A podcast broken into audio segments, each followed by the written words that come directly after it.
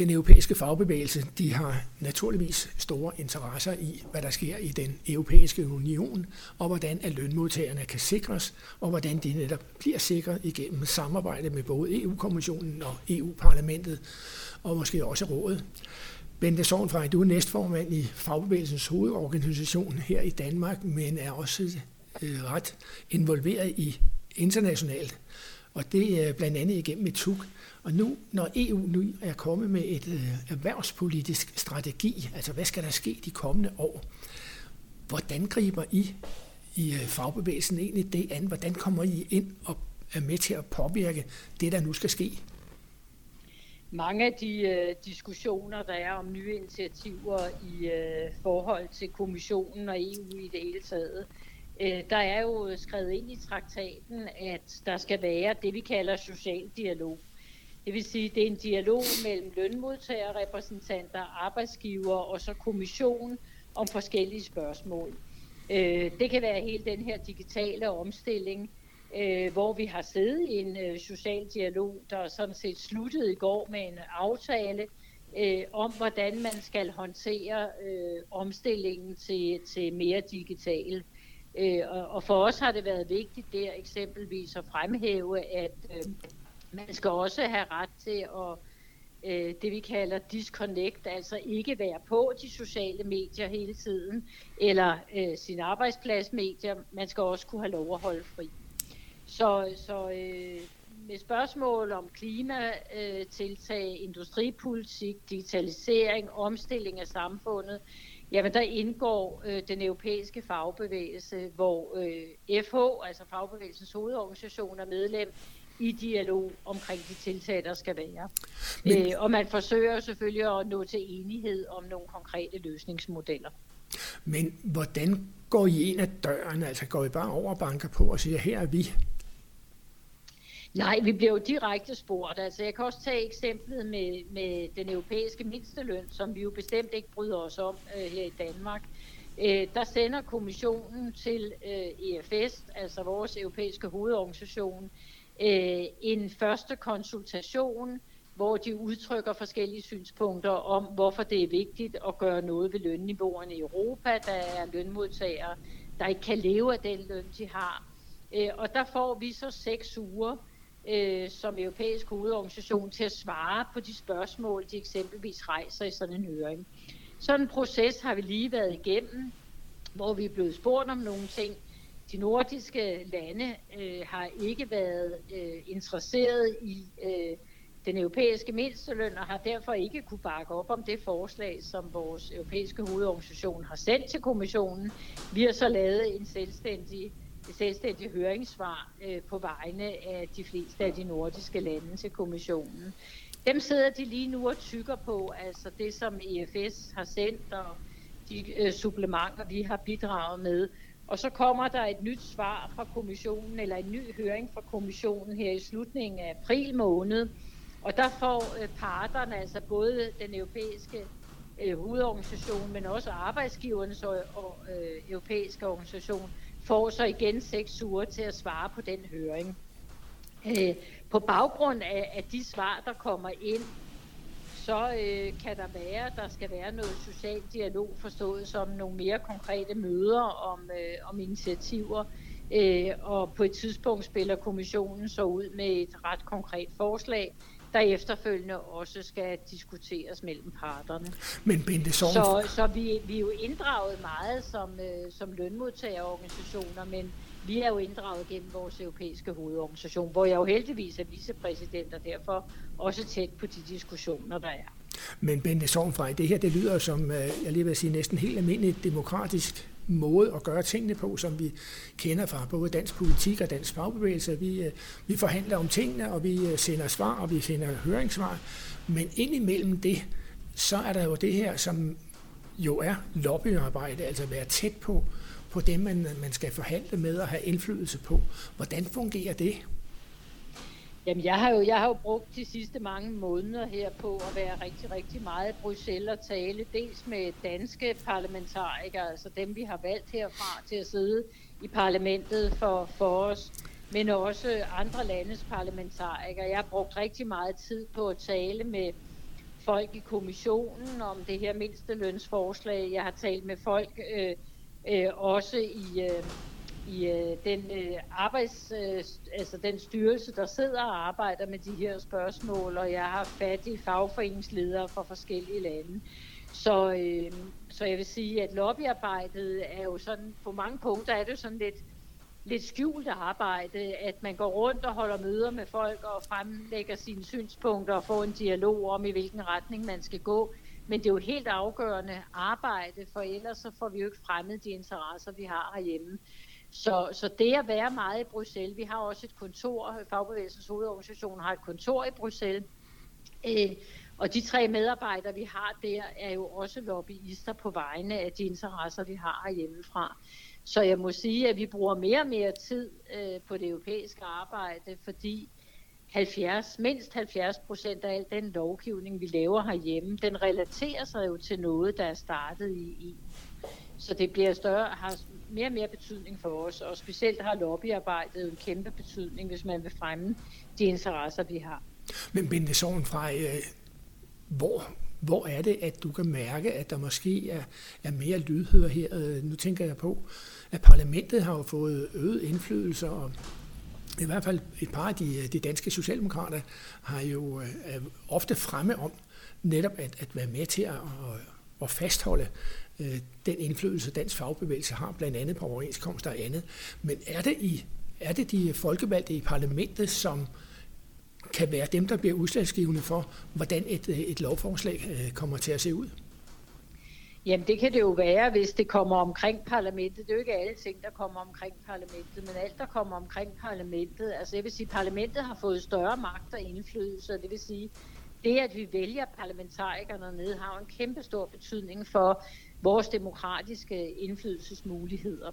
Øh, og der synes jeg, at de danske parlamentarikere, ligegyldigt hvilket parti de kommer fra, har fået placeret sig ret strategisk. Jeg er glad for, at vi har nogle centrale folk, i øh, beskæftigelsesudvalget, øh, og de trækker rigtig godt. Det er Nikolaj Willumsen, og det er Marianne Vind fra Socialdemokratiet, og det er Kira Maria, som sidder fra SF, og de trækker rigtig godt øh, på de dagsordner, vi har. Men generelt, når vi snakker den danske aftalemodel, så er der jo bred enighed om, øh, fra de danske parlamentarikere, ligegyldigt om de kommer fra højre eller venstre, om at det er vigtigt at kunne bevare den danske aftalemodel. De radikale har stukket lidt fra os her på spørgsmålet om mindsteløn, hvilket er meget uforståeligt for mig. Men hvad, hvad betydning har det? Ja, men altså, jeg, jeg ved ikke, om, øh, om de radikale har fået noget galt i halsen. Vi synes jo alle sammen, at vi skal være solidariske med vores øh, europæiske kollegaer, der har for dårlige vilkår, men vi mener, at det kan vi være på mange andre måder end indføre en europæisk mindsteløn. Og lige pludselig begyndte de radikale at argumentere for en europæisk mindsteløn, hvilket øh, kom noget overraskende for mange af os. Øh, vi kan sagtens øh, sikre, at folk får en ordentlig løn ved at kigge på de direktiver, der allerede er det kan være om offentlig udbud, øh, for eksempel det, at, at man skal have ret til øh, kollektive aftaler, hvis man arbejder øh, under et offentligt udbud, og der er andre værktøjer, man kan bruge øh, meget mere aktivt, end man gør i dag. Øh, øh, mindsteløn er jo kun en lille del af, af, af problemstillingen, det der handler om løn. Der kan være rigtig mange andre ting. Det kan være pension, ferie, retten til at organisere sig osv., som jo øh, ikke er defineret gennem en europæisk mindsteløn. Bente Sorgenfrej, du nævnte lidt tidligere, at du næsten lige var kommet hjem fra Bruxelles, og i de her coronatider med virus, som øh, lige pt. jo næsten er ved at nedsmelte Danmark, og, og især Italien, øh, det spreder sig. Øh, jeg lader mig starte med at spørge dig, hvordan tør du rejse til Bruxelles i øvrigt? Jamen, jeg vil sige, at øh, jeg kom hjem fra Bruxelles her forleden aften, og, og der på det tidspunkt, der var der færre smittet i Bruxelles, end der er i, øh, i Danmark. Øh, Danmark er jo det land, hvor vi, øh, altså hvor der er coronavirusen accelererer hurtigt, så derfor så er det jo vigtigt med de initiativer, regeringen har taget. Det, som vi gjorde i den europæiske fagbevægelse, og det, som jeg talte med mange af mine kollegaer om, det var at stille krav til EU-institutionerne om, at der også skal handles fælles her. Vi oplever i flere lande, at folk sendes hjem uden løn, øh, fordi at produktionen lukker ned, eller turisterne bliver væk. Og det her, det kan jo have rigtig store omkostninger for den enkelte, men også for samfundsøkonomien, hvis ikke øh, der er fælles europæiske initiativer. Så det vi gjorde forleden dag i den europæiske fagbevægelse, det var at lave en udtalelse, hvor vi sætter fingeren på nogle af de ting, som vi mener, at øh, EU skal løfte øh, i forbindelse med den her alvorlige virus, som, øh, som vi ser lige i øjeblikket. Og det håber jeg selvfølgelig også, at de europæiske institutioner er i stand til. Altså der kommer jo en tid efter øh, øh coronavirusen, hvor vi kan have brug for at sætte gang i økonomien for at få virksomheder på højkant igen, så øh, øh, der skal lempes øh, regler, der kan prioriteres, og i samme omgang kan vi jo så der øh, også sætte mere øh, skub på grøn omstilling, for eksempel renovering af bygninger, energirenoveringer osv. Øh, så vi havde nogle opfordringer, som øh, vi øh, også arbejder videre med. Måske lidt mere på lang distance nu. Jeg øh, oplever, at de møder, jeg skulle have været til den næste måned i Bruxelles, er alle sammen blevet aflyst. Så vi klarer os med videokonferencer, telefonmøder, men øh, øh, altså, vi kan jo sagtens påvirke, øh, selvom vi ikke fysisk er til stede. Bente Sognfrej, øh, i forbindelse med netop de her øh, EU's erhvervspolitiske strategi, så snakker I også om øh, nye arbejdspladser. Øh, er der opstået nogle nye konstellationer sådan på europæisk plan i forbindelse med netop, at øh, der er nogle lande, der måske har, har bedre mulighed for at, kan man sige, både måske via uddannelse, men også via at, at øh, kigge på nye måder at arbejde på, at, at der opstår ny, kan man sige, nye fællesskaber i forbindelse med, med nye arbejdspladser?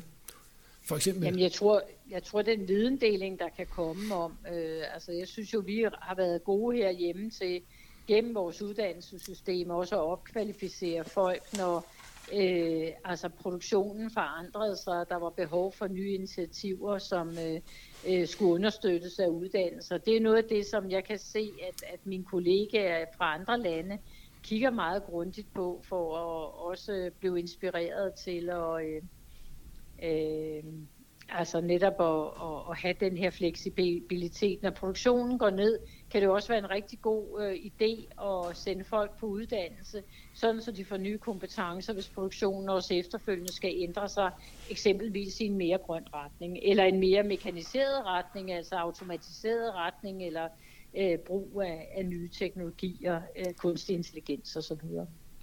Men netop også øh, uddannelsen er jo også et, øh, et område, som jeg snakker om i, den, i EU. Hvor ligger påvirkningen der? Hvad er det for nogle øh, uddannelser, som man på europæisk plan, og som I godt vil påvirke, at der bliver, bliver mere af?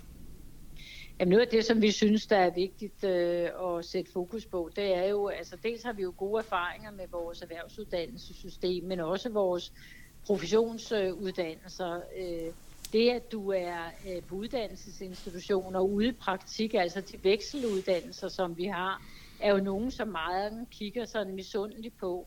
Der er ikke så mange andre lande i Europa, der har det samme uddannelsessystem.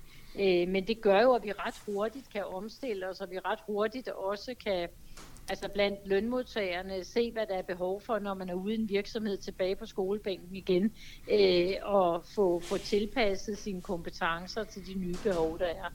Og det, er, det er noget af det, som, øh, som, som jeg også ved, at vores ministerier prøver at påvirke øh, med i forhold til EU-debatten om, øh, om uddannelser og, og det med at have et, et måske mere livslangt perspektiv på uddannelse, at du skal du tager en uddannelse, men du skal også vedligeholde og øh, omskoles gennem dit arbejdsliv.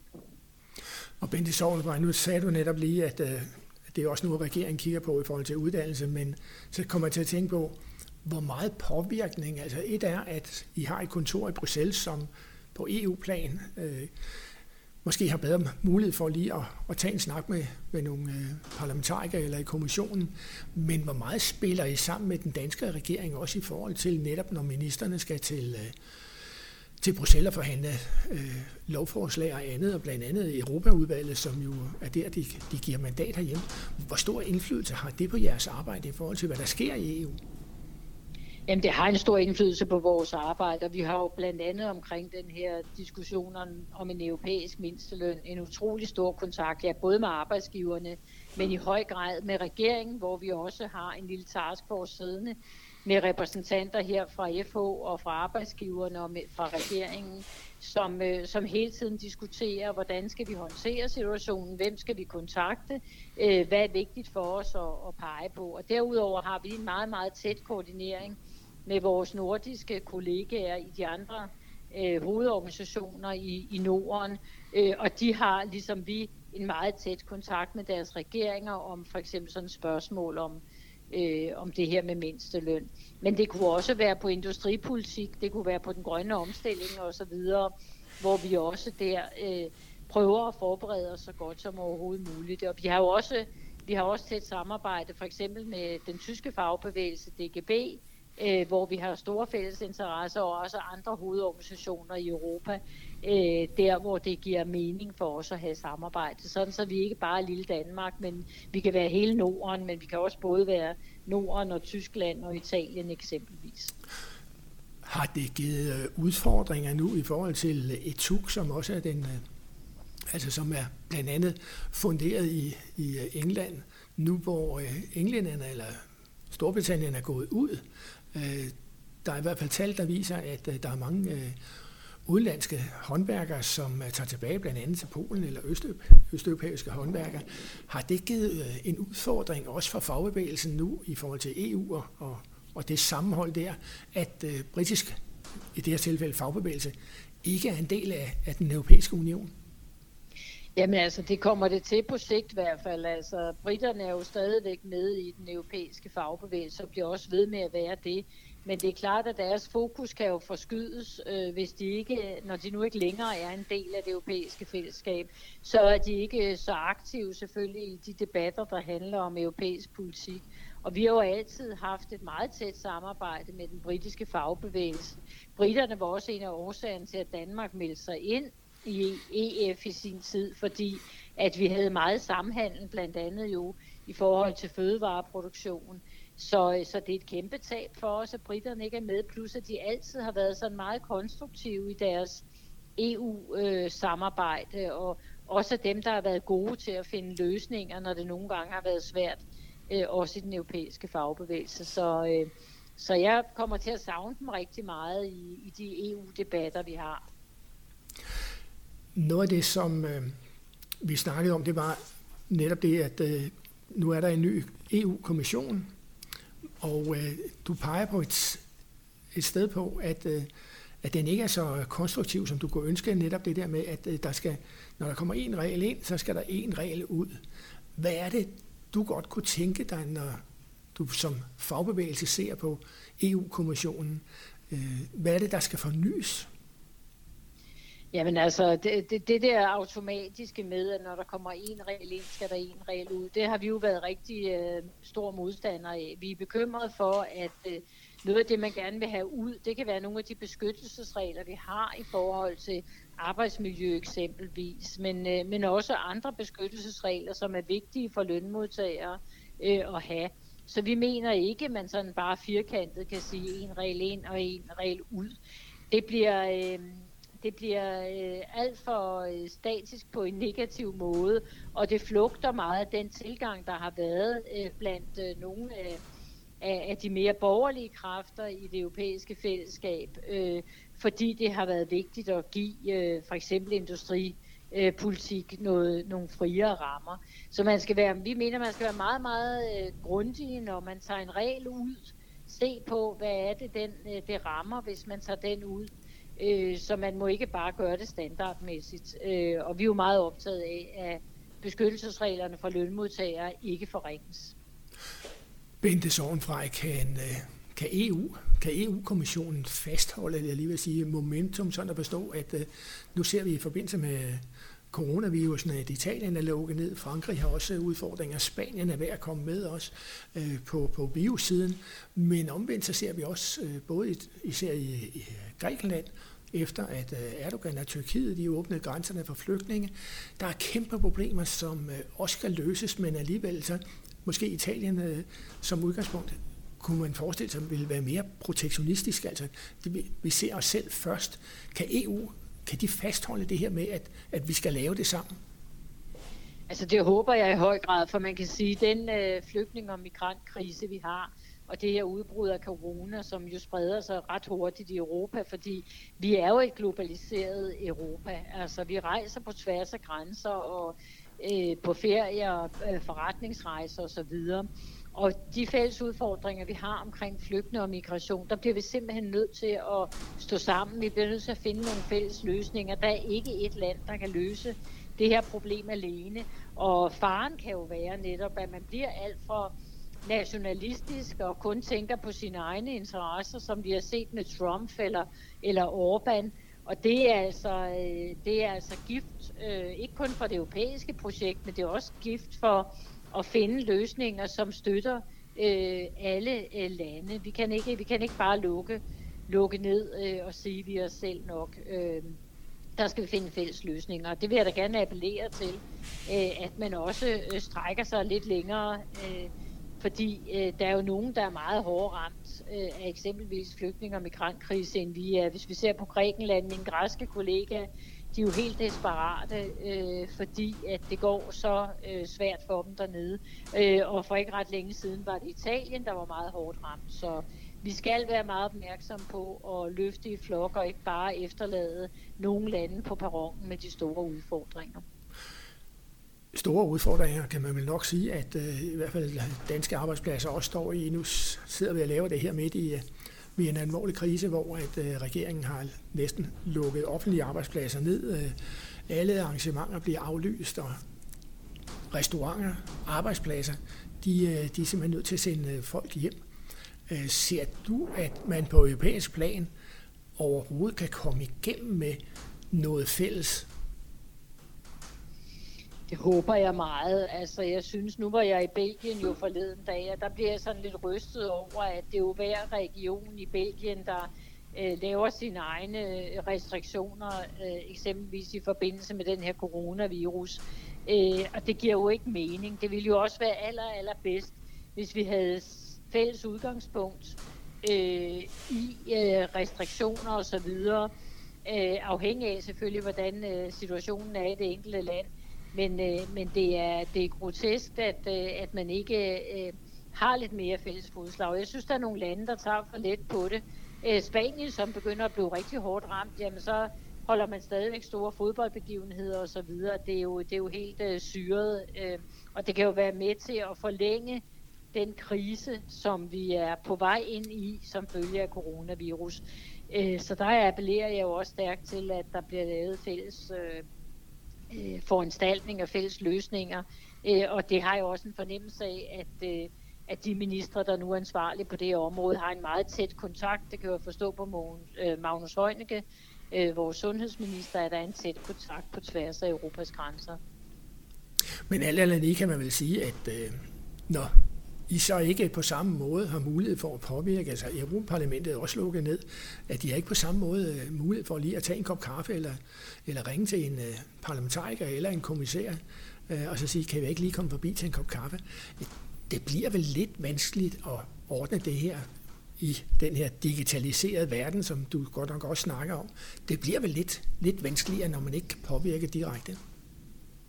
Jo, men omvendt, jeg har været vant til gennem mange år, at, øh, at vores nordiske møder eksempelvis øh, med, med op til 15 deltagere, øh, jamen dem kører vi som Skype-møder øh, for at minimere vores rejsetid øh, og dermed CO2-udslætning. Så jeg tror, at det, det der kan ske lige nu er jo, at, øh, at vi kan få nogle nye vaner.